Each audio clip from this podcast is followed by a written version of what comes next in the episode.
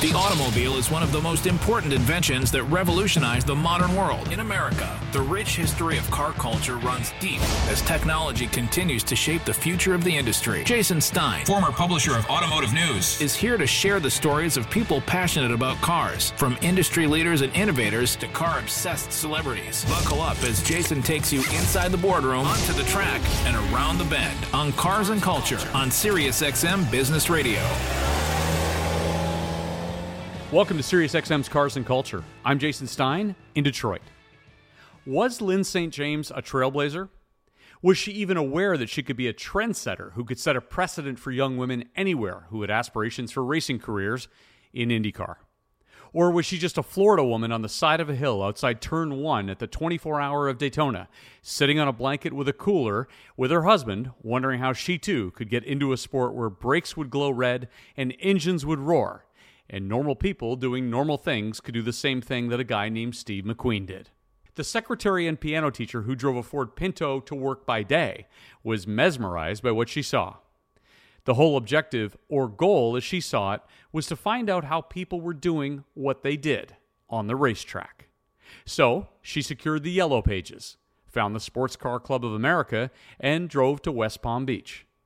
Lyn St. James joined a driving school and had the vision to just go for it making her debut in the 1973 Amateur Sports Car Club of America race out of nowhere.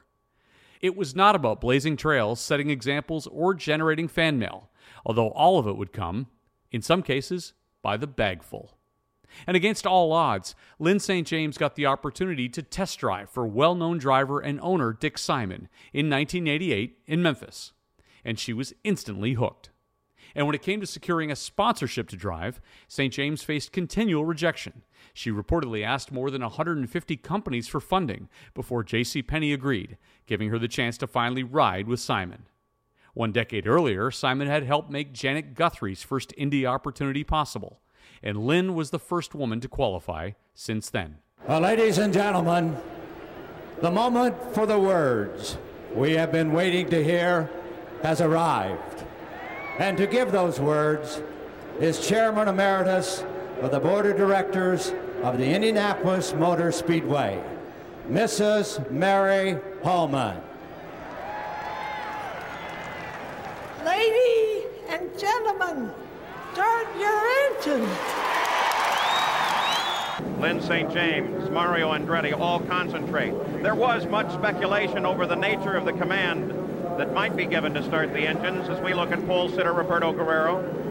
Considering, of course, Lyn St. James' presence, and the three times a woman has been in the field, Speedway officials have always arranged the command so that it would end with the words, gentlemen, start your engines, and they have done it once again. Lyn St. James has received the 1992 Bank One Rookie of the Year Award for 1992.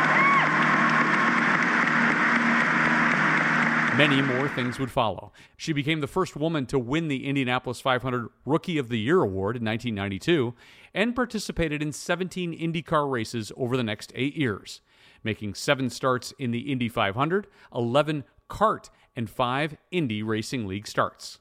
She also had two class victories at the 24 Hours of Daytona and a GTO class win at the 1990 12 Hours of Sebring. She drove Le Mans and the Nürburgring. It was a path that propelled her to the front of the stage, even if, admittedly, she couldn't have told you that the stage was even an ambition that she wanted in the first place. She's the first woman driver to reach over 200 miles an hour on a racetrack.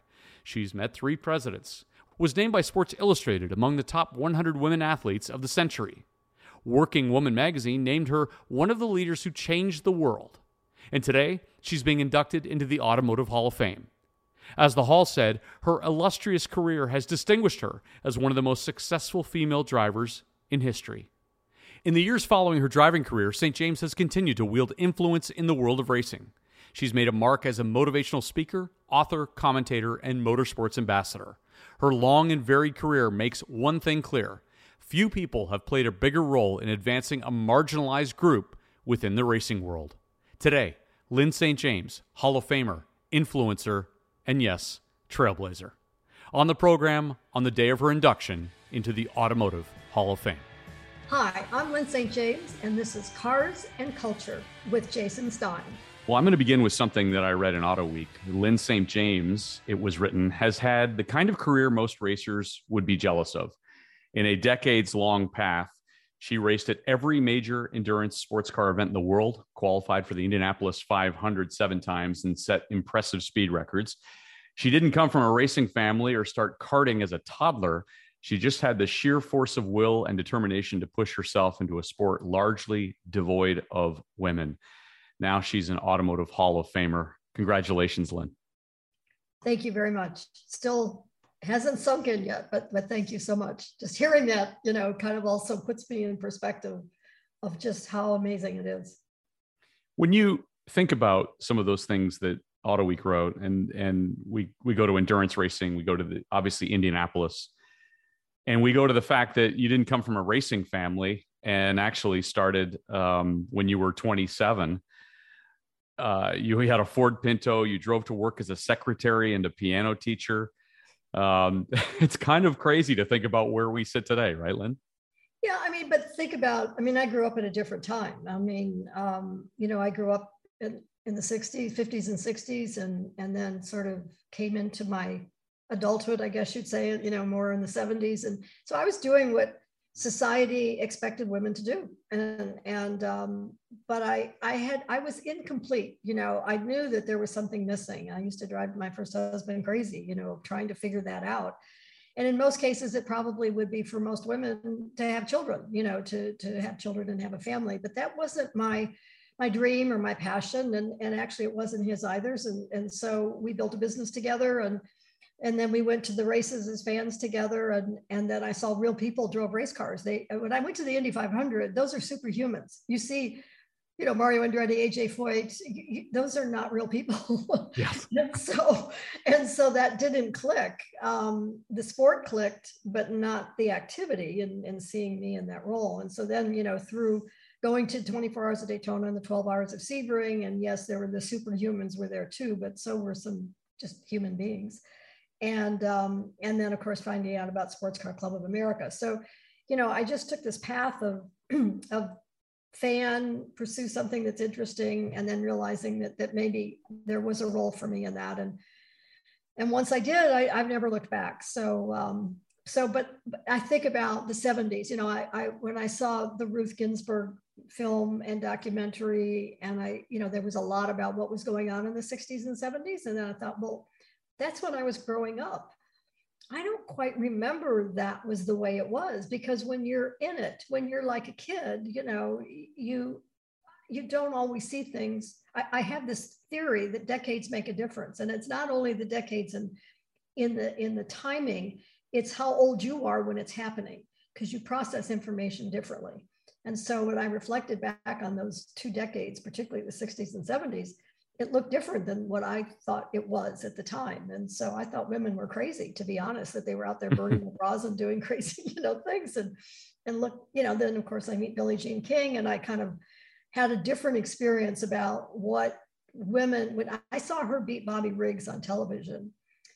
I mean, I was a tennis player, and I knew I was never going to be a pro or anything, but and I remember saying to myself, if she can do that, then I should be able to get behind the wheel of a race car, even if it's a Pinto. You know, I mean, it just sort of set a tone, you know, of not just an image, but I think a tone of um, of kind of stepping into something that maybe would be not considered traditional.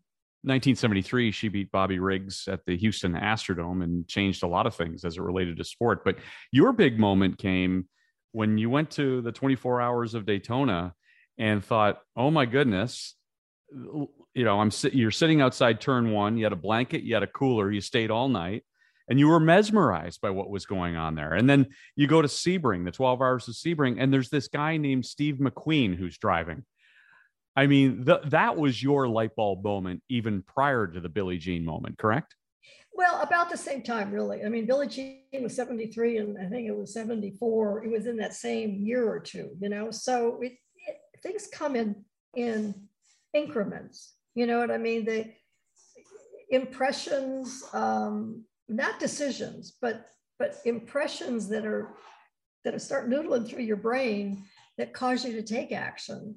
Um, they they come. You, you know, you talk about an aha moment, maybe, but it was really more of a little of this, a little of that. You know, the the you know, watching the the brakes glow in turn one from the outside when you know, and I was in the stands, and then being able to walk through the garages and see the people working, and I mean, it was just it was it was a process. It was a process of information flowing into me, resonating with me, and and so it didn't. It wasn't an aha moment. It was like, okay, you know, let's little pieces are coming into this Lyn, and it's all sticking.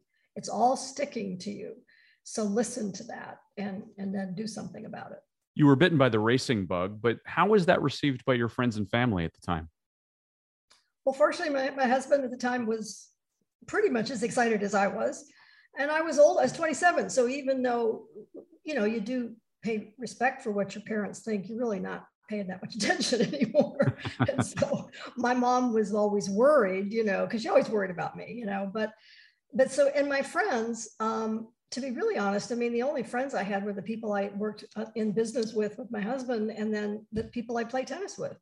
You know, when you're working and you're owning and operating a business, you're an entrepreneur. You don't have any time. I didn't have any time to go do anything socially, you know, that had no meaning, to be honest. Um, I played tennis to be fit and to be competitive, to kind of keep my competitive juices going.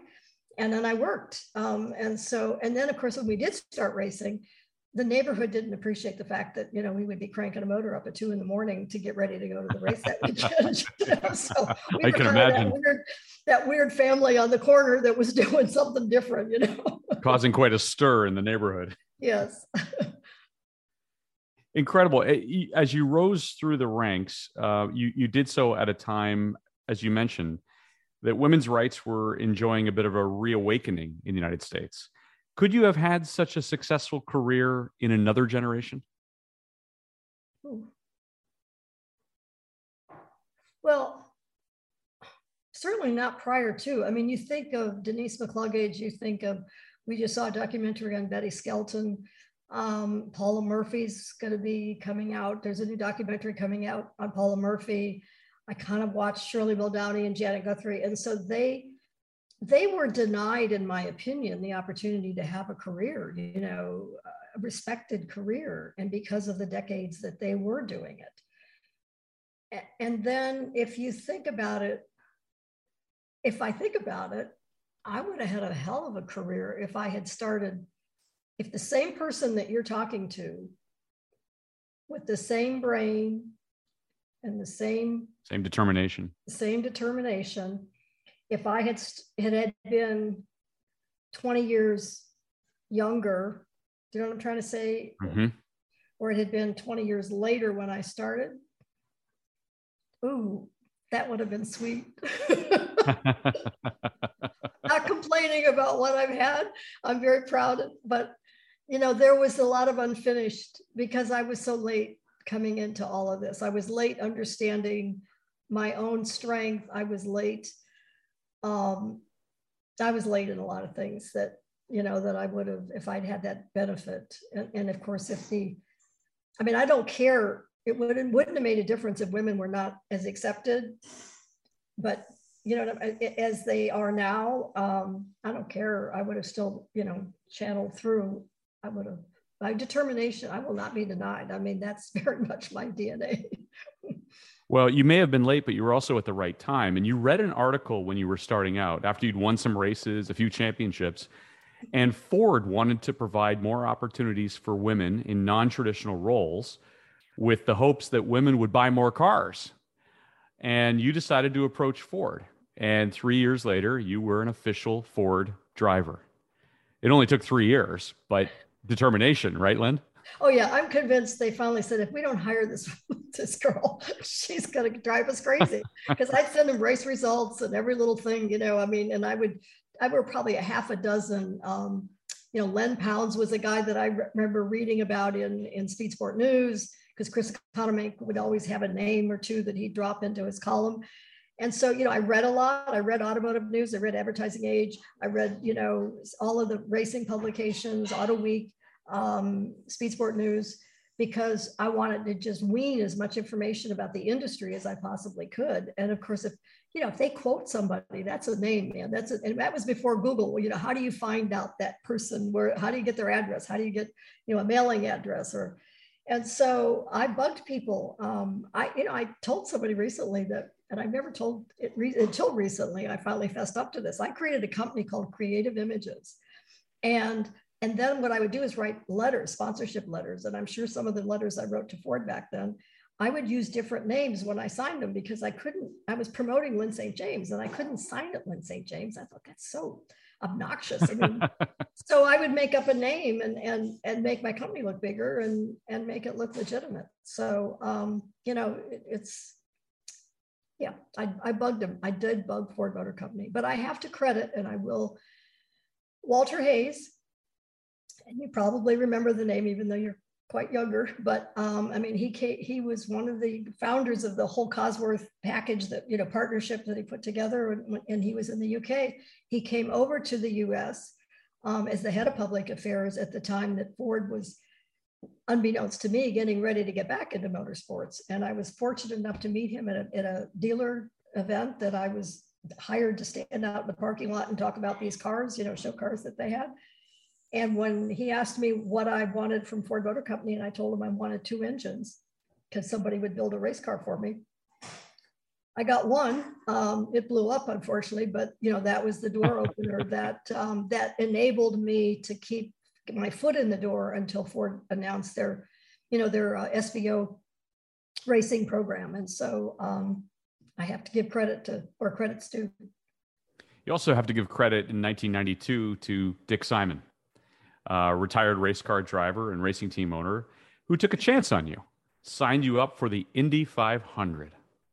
Tell me about that day when you were when you knew that you had a ride at the Indy 500. Well, it actually came in 1988. Dick gave me the opportunity to drive an Indy car, which is all I had on my agenda to do. I wanted to know what it was like to drive a perfect race car. And he gave me that opportunity. And at the end of the day, I actually did really well. And at the end of the day, he said to me, We can do this. He didn't say, You can do this. He said, We can do this. So that was the moment I went, Oh my God, I have a team owner who is an IndyCar team owner who sees my talent, who believes in me. I have to try this now. I have to make this happen. And so then that took four years in sponsorship searching. And when I showed up at the Indianapolis 500, I mean, the Indianapolis Motor Speedway at the beginning of the month with a race car and my name on it and my sponsor name on it and JC Penney, correct? And JC Penney, yeah. Um, and it was it was almost like it was, it was it was Christmas every day. It was just like Christmas every day. Wow. And then you end up winning the rookie of the year that year. I mean, the cherry on top of the whole thing, then. Yeah, that's true. I mean, I'm a very goal oriented person. And that was not on my goal. I looked at how that sort of happened from previous years. We had nine rookies that year and some very talented rookies that year. And I did have a better fortunate race than the others, but at the same time, it was a very unusual race. I still thought, you know, there's no way they're going to pick me. there's no way. There's no way. and, I mean, I just, I'm a disruptor here, you know, and and and I, and that's okay. I mean, I'm here though, you know, and uh, and when they announced that, I I, I was stunned. So, um, and well, I remember and- Dick saying, you know, this is something that will mean a lot more to you as the years go by. So what do you mean, you know, but boy isn't that the truth? And you know you talk about the fact that you did not experience any any sexism at the amateur level. Your husband and you went to races and as an amateur you're so busy getting your own car together. There's no time for as you once said no time for that shit um, but you get to Indianapolis and things are a little different. And, and in fact, you described even as a spectator in, in 1966, you couldn't get into Gasoline Alley. And you described it as not a welcoming place as a female. And, um, and, and so all of a sudden there, you're there as a, as a driver. Uh, again, in a different era, pulled forward, uh, you know, a significant number of years. But did you? How did you feel the reception was to you then in that very first year? You know, it, it was quiet in the beginning is the best way I can put it. It was almost like I was, it was like I wasn't really there. It was kind of, and and that was okay with me that's kind of the way i've always the way i have treaded the turf is to just show up do your job and let your lap times your performance speak for itself i've never been one to pound a drum or you know try to make any attention and and so what was great though i think i have this i have to almost I'm making an assumption because no one, you know, you guys should talk to Mario Andretti and AJ Foyt and see what they thought because I don't know what they. Yeah, yeah, good idea. but what I think is that because I had been racing for Ford and I'd been in the Trans Am series, I'd been in the IMSA Camel GT series, my name was showing up. I mean, I was kind of a, a veteran race car driver in some of their eyes, I think never expected me to get to the Indy level because let's face it, my background and experience would that wasn't a natural path for me to be there. But I think it was like, oh, I mean, I got this feeling that they would look at me and say, oh, hi, Lyn. And then like, what are you doing here? You know, it was more of a big question mark. And I think that because my performance throughout the month of May got better and better and better and better as the, and thank God it was when we were there the whole month, that I think as my performance progressed throughout the month, they gave me that latitude to just say, well, let's see how she does, as opposed to not the attitude of what the hell are you doing here? You know, it wasn't that. It was more like, what are you doing here? You know, it was kind of this disconnect. But then it was, well, let's just see. I think I felt that's kind of how I felt they were thinking, but I don't know what they were really thinking but I never grabbed, asked them. yeah, you and you certainly grabbed your share of attention, obviously early on, and the better you did, the more attention that came to you. Did you feel that you were all of a sudden carrying this this mantle to some extent? Did did you inherit that and then accept it and say, well, um, I'm gonna I'm gonna do some trailblazing here? Not not the not in '92. In '92, I accepted it because I mean I I was like wow. I mean, because I watched what Janet was got a lot of attention too, but it was a lot of more controversy. It was more, I don't know, it was more disruptive. And, and where with me, it was kind of more this curiosity, um, but again, with more respect because of the, my past history was recent, you know, and, and, and was it was respectful. I mean, to race at Le Mans, to have wins at Daytona and Sebring, and you know, like I mean, it was respectful, and so um, I was treated with respect, but more with still question. And um, but I did get a lot of attention. But to be honest, I had a business hat on. I represented J.C. Penney. I wanted them to get a lot of attention. You know, that was what I sold. I mean, to a certain degree, and so that's what I, I had hoped was going to happen. But as far as the sense of responsibility, that didn't come until after the race. After the race, I got so much fan mail. Hmm. And, and, and it started to build even during the month when people started cheering for me or yelling my name out. I mean, at one time that happened, and I thought they were yelling AJ Foyt. And, and my the gal working for me looked at me and said, No, Lyn, they're yelling for you. and so that's when I'm like, whoa, this is bigger than me. And then that's of course when I you know, that's when I got the fan mail. That's when I started my own foundation. That's when the Billie Jean King lessons started to, to come into my brain to realize this is bigger than me. This isn't about me. I'm here to do something that is going to help others. And so I started to really, but it took me a while to kind of, I had to walk into that space. You know, I, in August, okay, Indy happens in May, right? In August, I was in Akron, asked to do the TV commentating for the um, Soapbox Derby. And I'm like, oh man, this is cool. I've always heard about the Soapbox Derby. It turned out that it was an all girl final, and all girls won each of, they have like three divisions, I think, all girls. So I'm on this podium, which is nothing more than a, a, a flatbed trailer with, you know, and with all the winners, the three gals that won the overall of their category. And the guy that was the major commentator says to this little girl who I'm ready to present a trophy to, Do you know who this is? And I'm like, I'm Lyn St. James, the Indy 500 racer. She looks up and she goes, No. I'm like, this is great. I thought I had this heavy weight of responsibility, and I realized this, this kid doesn't even know who I am, which put me right in my place, settled me down, and said, Lyn, don't get carried away here. How did your life, beyond the fan mail, and I, am I'm sure there was uh, bags of it. How did your life change? Uh, how did how did the day to day change that maybe you didn't expect? Were the Trips to the grocery store a little different going forward? No, I mean, you know, every year when you run, when you are successful at competing at the Indy 500, starting the race, you get one of these. You get this ring. Yes. And the ring has a green, beautiful ring. And it's a beautiful ring. It looks like a lot of people's class rings. It does. And I didn't go to college, so I don't have a class ring. And so the only time that it really changed, because I wear this ring all the time, um, and I wear it proudly, is that I would get challenged. Oh, that's a beautiful ring. Oh, is that your class ring? No, no. Well, what is it? And I'd say, well, it ring from racing in the Indy 500. And I literally one time I was at the coming at the grocery store going through the checkout, and this woman who was at the you know the cash register, she goes, "You did not." I'm, I'm having an argument with her. The guy standing behind me waiting to go through said, "For God's sake, lady, she really did. Will you just let her through? Because I know I was holding the line up." And so you know, it, it's I've had some humorous moments like that.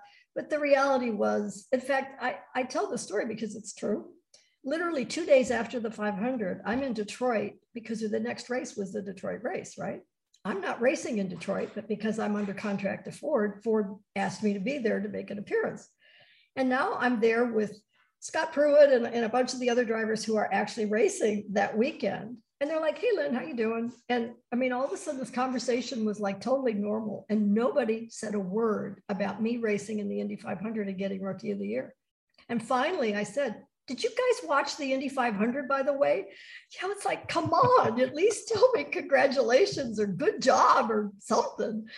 So I did expect the world to change. And you know what? It really didn't. It, I changed because I think I did something that I, to be honest, wasn't sure I could really do. And, and because I desperately wanted to. And then I did, and I did it well you know, there was a sense of pride and fulfillment in me, even though it was unfulfilled because I was not done yet. I wanted to come back and more, I wanted more. Um, but I think the, but other than that, really, my day to day, I still went to work, did my stuff. You know, really life goes on. You know, you think these things are going to be that big of a change. Maybe when you win the Indy 500, I've heard them say the winners have said that their life does change, but I think really my life pretty much goes on although you did although your life did change you got in touch with a woman named billie jean king. When did that happen and what was that first conversation like? Well actually i met billie in the 80s um, because i started i was invited to go to this big gala in new york by anheuser-busch and it was for the women's sports foundation which she founded. And so i met her which was life changing just to meet your you know your shero um, and then listening to billie if you are in her presence for more than five minutes and you don't think that you have some responsibility to change the world, you're deaf. I mean, mm. you're blinded, you're deaf because she comes on so strong. And so, but it was about women in sports. And motorsports was such a small piece and certainly almost an insignificant piece as far as youth or other girls and women, as opposed to soccer and tennis and golf and all these other sports, basketball. I mean, there was so much work that needed to be done for women in sports. I took on that role and learned and became a volunteer. And, you know, I worked for them and then I became president of the organization. Um, this was all before I did Indy. So, where I was the most excited with Billie was when she, I invited her to come back to Indy in 2004, I think it was. She was the honorary starter on qualifying day. 2007. 2007, I think. And there were three female drivers. Right? And that was, you know, to have more than one actually there and to have them all there. And we did a photo with her. And but Billie was just, she was so, she loved it. I mean, she was so into the whole experience. She's most honorary starters, they said they show up, they're there for an hour and they leave. Billie was there all day. wow. What do you remember from the first conversation that you had with her? Well, when you have a conversation, that first one, you listen. I mean, Billie's again, she's there to teach. She's a, she's the teacher. So that was more awe. It was more awestruck and listening to Billie talk. It wasn't until probably it was after um, I had already raced in the Indy 500 that I actually had a conversation and and that's what she was very yes complimentary but really um, challenging me you know like i wasn't doing enough even though i was still racing. I mean most of the athletes that worked for the women's sports foundation like billie were former athletes. They were the olympic champions of the past the peggy flemings the, the, the carol manns the, the donna de varonas that you know these were the i was still competing in the 90s you know and and yet she's like challenging me you aren't doing enough. Why aren't there more women here? Why aren't there more women? I'm like billie i'm i'm trying. I'm working on it. I have a driver development program. I'm going to go-kart races you know. I'm like i'm trying you know but she would just pound on me. And so you know that's billie. After the break i'll continue my conversation with former indy driver and automotive hall of famer lyn st james. And to see my interview with lyn go to the cars and culture youtube channel please like and subscribe to see more than 50 episodes. The automobile is one of the most important inventions that revolutionized the modern world. In America, the rich history of car culture runs deep as technology continues to shape the future of the industry. Jason Stein, former publisher of Automotive News, is here to share the stories of people passionate about cars, from industry leaders and innovators to car obsessed celebrities. Buckle up as Jason takes you inside the boardroom, onto the track, and around the bend on Cars and Culture on SiriusXM Business Radio. Welcome back. I'm Jason Stein in Detroit. And now, the continuation of my conversation with former Indy driver and Automotive Hall of Famer Lyn St. James. And to see my interview with Lyn, go to the Cars and Culture YouTube channel. Please like and subscribe to see more than 50 episodes. Let's go to present day a little bit. There appears to be a serious push these days to get more women in motorsports. Uh, Stefano Domenicali was on this program recently, and he talked about the push that Formula One is making. This has to thrill you to no end. Well, it, it does because I now know that the the sport is paying attention. I'm I'm a, I think it's sad because it is I think as a result of the social injustices that have occurred over the last couple of years. And I think it's raised such a stir that it's causing people to do what they know they should do. There are some who really are believable, who really believe it. I mean, who really understand, and it's not because of a reaction to social injustice, it's because they know it's the right thing to do, and it, because it's also the right business thing to do to help grow the sport. But I just, but at least whatever the motivation is, at least it's happening. Um, I have felt like the Lone Ranger for decades. Um, and now I know I'm not. I mean, now I can step into space and, and I'm, I'm grabbing arms and holding hands and, you know, pulling and, and working together. Um, I'm, I'm a little still reluctant and cautious about how serious it is and, and how willing they might be to be to really be proactive enough um, to put it as a priority versus as just something that we're adding to our list of things to do. Lip service. Yeah, yeah. I, I still worry about that. Um, and also, if, I mean, I'm getting old, and so you know, and some of the of the new leaders in the sport, you know, if they if they really, I mean, I'm going to use John Doonan as an example. John Doonan is now the president of IMSA. I've known John when he was at Mazda, and he was a supporter. He has been a supporter of of diversity and youth. It created programs through the Mazda program, you know, that he did, and he was a supportive of my foundation when I was doing my driver development for decades and, and John's still young, fortunately, and so I know that he, it's in his heart, it's in his it's in his belief system. But not everybody it comes from that same space. You know, there, a lot of people are still coming from, oh God, we got to do this. How are we going to do this? You know, that's a that's a reactionary. You know, with a with with a, a it's just different. And so I just hope that the passion or the commitment, it isn't really passion, but the commitment is strong enough that they make it a priority. Because if they don't, you know, you can't, if you don't change the way you do business, you can't expect a different result. Yeah. And, and so I don't, I want to see the changes. And, it, you know, we aren't seeing that many changes. Well, I was going to ask you, I, do you see talented female racers rising to the top of professional motorsports? I see professional, I see talented female race car drivers not, not rising to the top level. Um, I, and and what's disturbing is that we don't have a deep enough talent pool. We don't have enough numbers that if the few that are there fall off because they age out or they burn out and get discouraged um, and move on, you know, to something else, that we don't have a strong enough pipeline to bring it in. And, and so that'll end up with being a status quo or a, you know, we'll end up just, oh, well, we, she almost got there. I mean, she almost got there, you know, and then, oh, there, here's the next one. We'll see how she does. It, it can't be that way. We have to have, we have to build the pipeline. We've had Samantha Tan on this program, Chinese Canadian race car drivers doing exceptionally well in uh, endurance. Um, uh, you know, ha- has the dream of being a 24 hour of Le Mans driver, but she admitted that she is one of very few when she looks around at her her peers, especially in those early, I, would say even pre-teen years of learning to drive a race car. Is that uh, yeah? Would imagine that you concur that um, there just aren't aren't enough avenues, maybe to some extent. Yeah, I mean, like the Iron Dames team, um, which is supported by uh, Deborah Marin, her iron, you know, Iron. She has a here's a woman who is completely dedicated and committed to this, and you know, funding a team. And they were just on the podium, you know, on the pole and on the podium at a World Endurance Championship, six hours of Monza. But and those drivers, they're excellent, but they're all I don't know their exact ages, but they're like 20s and 30s, you know, and so which is actually the right age. You you you all of us mature and get better.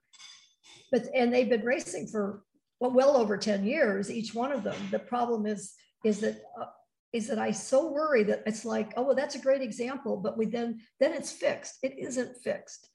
What's going to fix it is where are those next generations coming in? What are we doing with those those quarter midget racers and those go-kart racers of you know that are out there and, there's no program there's no there's no system um, you know, every other sport have clinics or coaching programs or or actual, you know, you look at the the tennis camps that they have down in, you know, Florida. I mean, they are grooming youth and and and all over the world, the countries are funding their young athletes to represent their company or their country. Sorry, we don't have that in the United States. So it's it's it's it's a free for all. Everybody figure it out on their own. And so um, there's no structure, and there's if there's no change to create a structure to develop talent, and it isn't just women.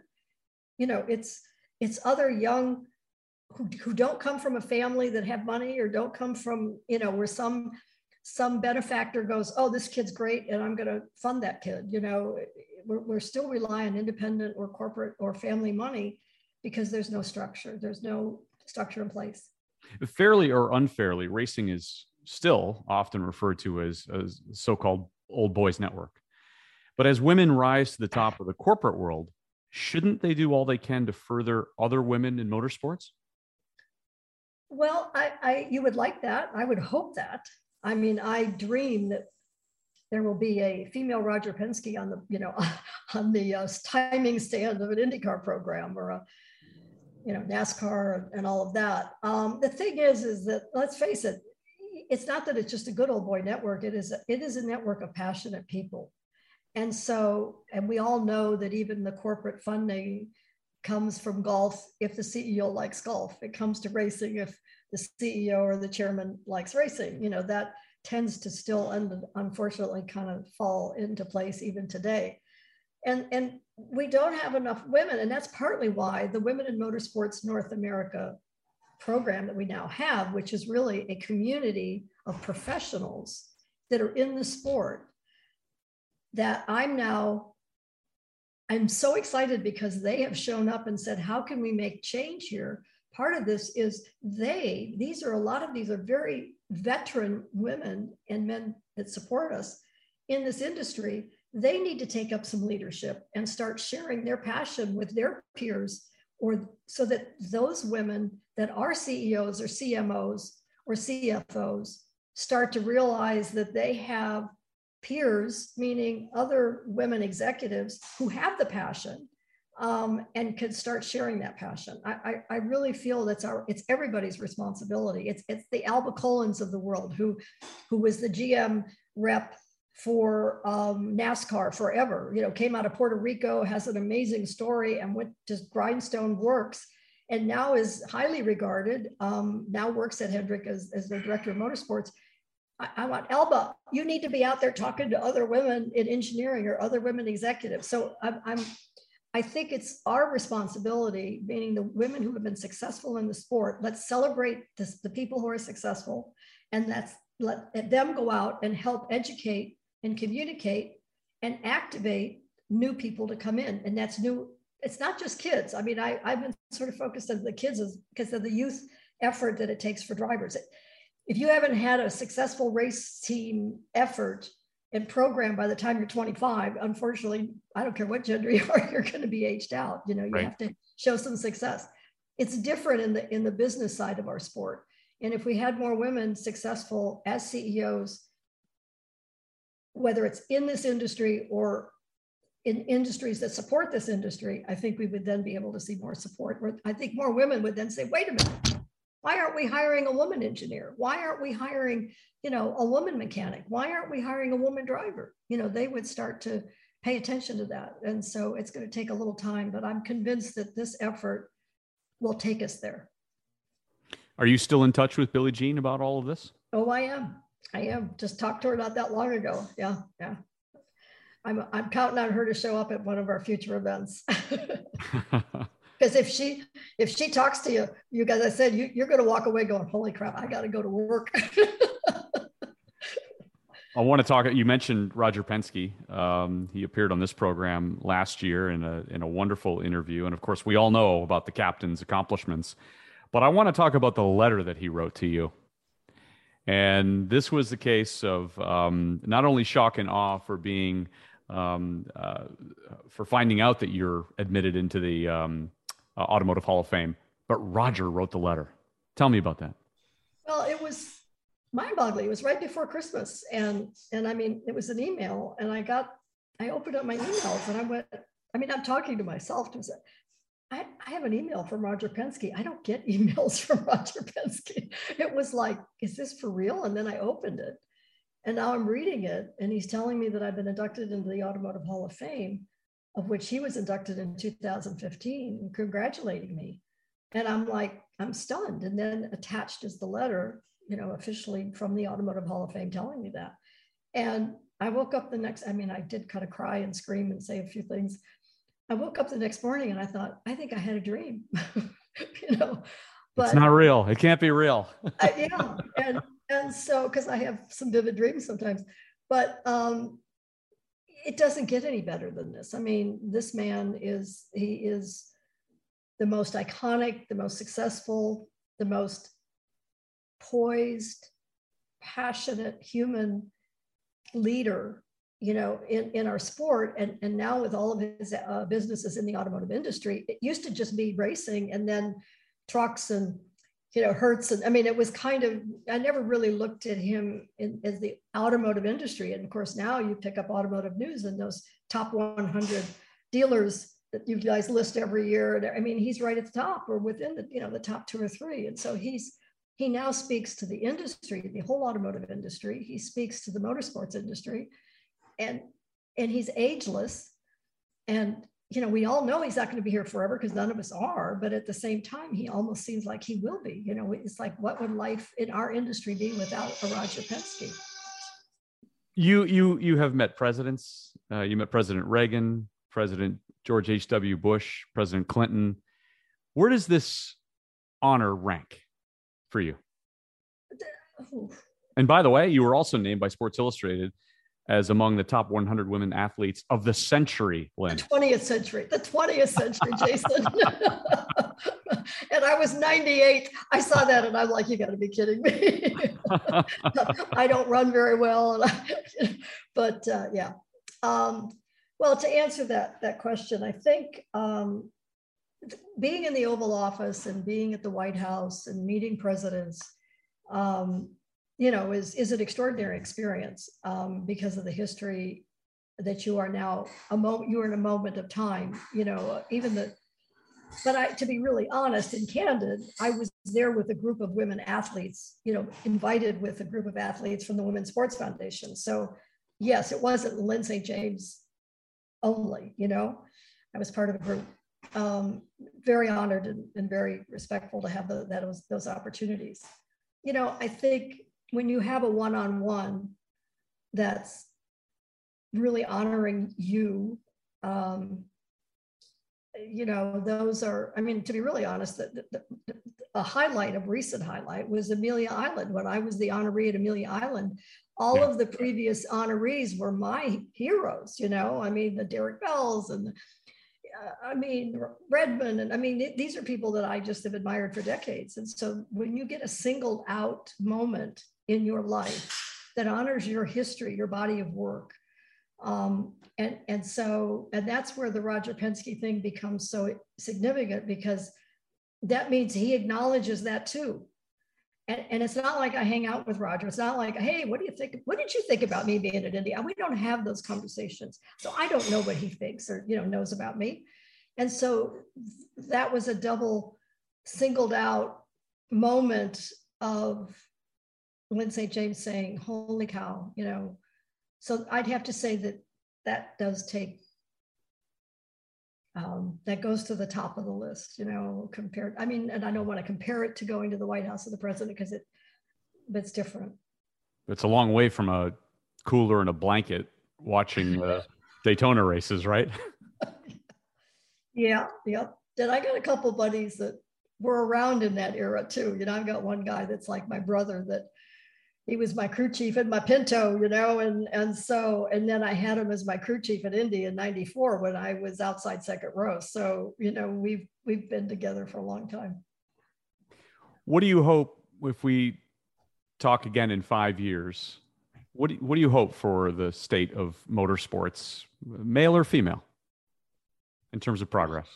Well, I mean, I'm not a numbers game in the sense of saying, oh, we got a 50% or 25% or, or whatever, but um, I, I would hope that we would have more women in leadership. When I say leadership, literally at the top level, um, because not because of a number, but because they're passionate. I mean, truly, and I don't know how long it'll take, but truly having um, a woman that has come up through the ranks in their business life and and at the same time they've carried that passion of motorsports all the way. So it's it's in her dna and i would like to see more of that not just one but more of that. Um, and i obviously want to see a woman win the indy 500 i mean i i in my lifetime i believe that can happen. You know there's the talent is there. And the door's been knocked open enough with danica taking the lead you know, with having nine women have competed in the Indy 500. So, and, and of course, it also is my it's my thing, you know. So I I really believe that in my lifetime that I'll see a woman win the Indy 500, and, and I would love to just see, you know, I I when I go to go kart races or I, I see a lot of young girls. So it's not like we need what, what we need is a program. I want to see a program that is just not about women, but it's about really structuring, building a youth program to bring more talented young people into our sport. One final thing. What will you say in your speech tonight that is your um, that is that is the uh, Lyn St. James Indy 500 moment of the speech? I know I know you've been writing and rewriting the speech a few times, but what's the what's the line that you really want the crowd to take away? I would not be in a position to even have had a career in motorsports if it wasn't for the people that said yes and that were voices in the room on my behalf when I wasn't there. There were critical, critical individuals, and I'm going to name them because that's what made it happen. Not my persistence, not my talent, none of that. That that all had to be there too. But all of that would have been there with if it had been there without those people saying yes and without those voices in the room. I know for a fact it wouldn't happen. Hmm.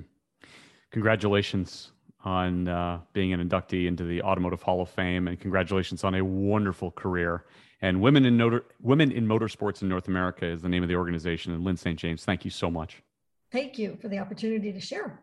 Thanks to former Indy driver and Automotive Hall of Famer Lyn St. James. And to see my interview with Lyn, go to the Cars and Culture YouTube channel, where you can like and subscribe the channel to see more than 50 episodes. And thanks for listening to Cars and Culture. You can follow us on LinkedIn and Facebook, as well as on Instagram at Cars and Culture SXM and on Twitter at Cars and Culture. I'm Jason Stein in Detroit. We'll see you down the road.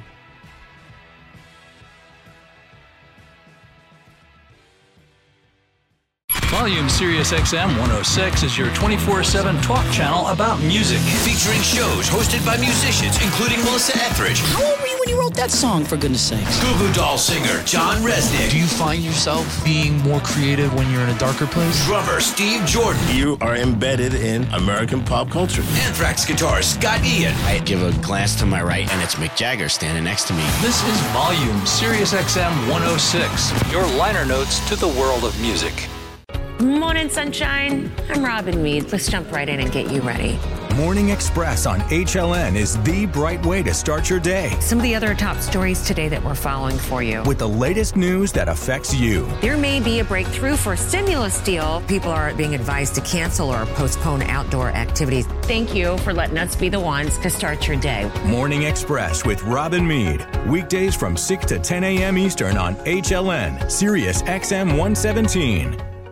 Hey, this is Karen Hunter, and at Urban View, we have a family of tough people. We are about making change. Who are willing to not just work, but they have a vision. We demand that the people take action, use their power to make change. That's what really Urban View and the Madison Show is all about. We invite you and we challenge you to create the world you want to live in. It's not your typical talk channel. Urban View, Sirius XM 126.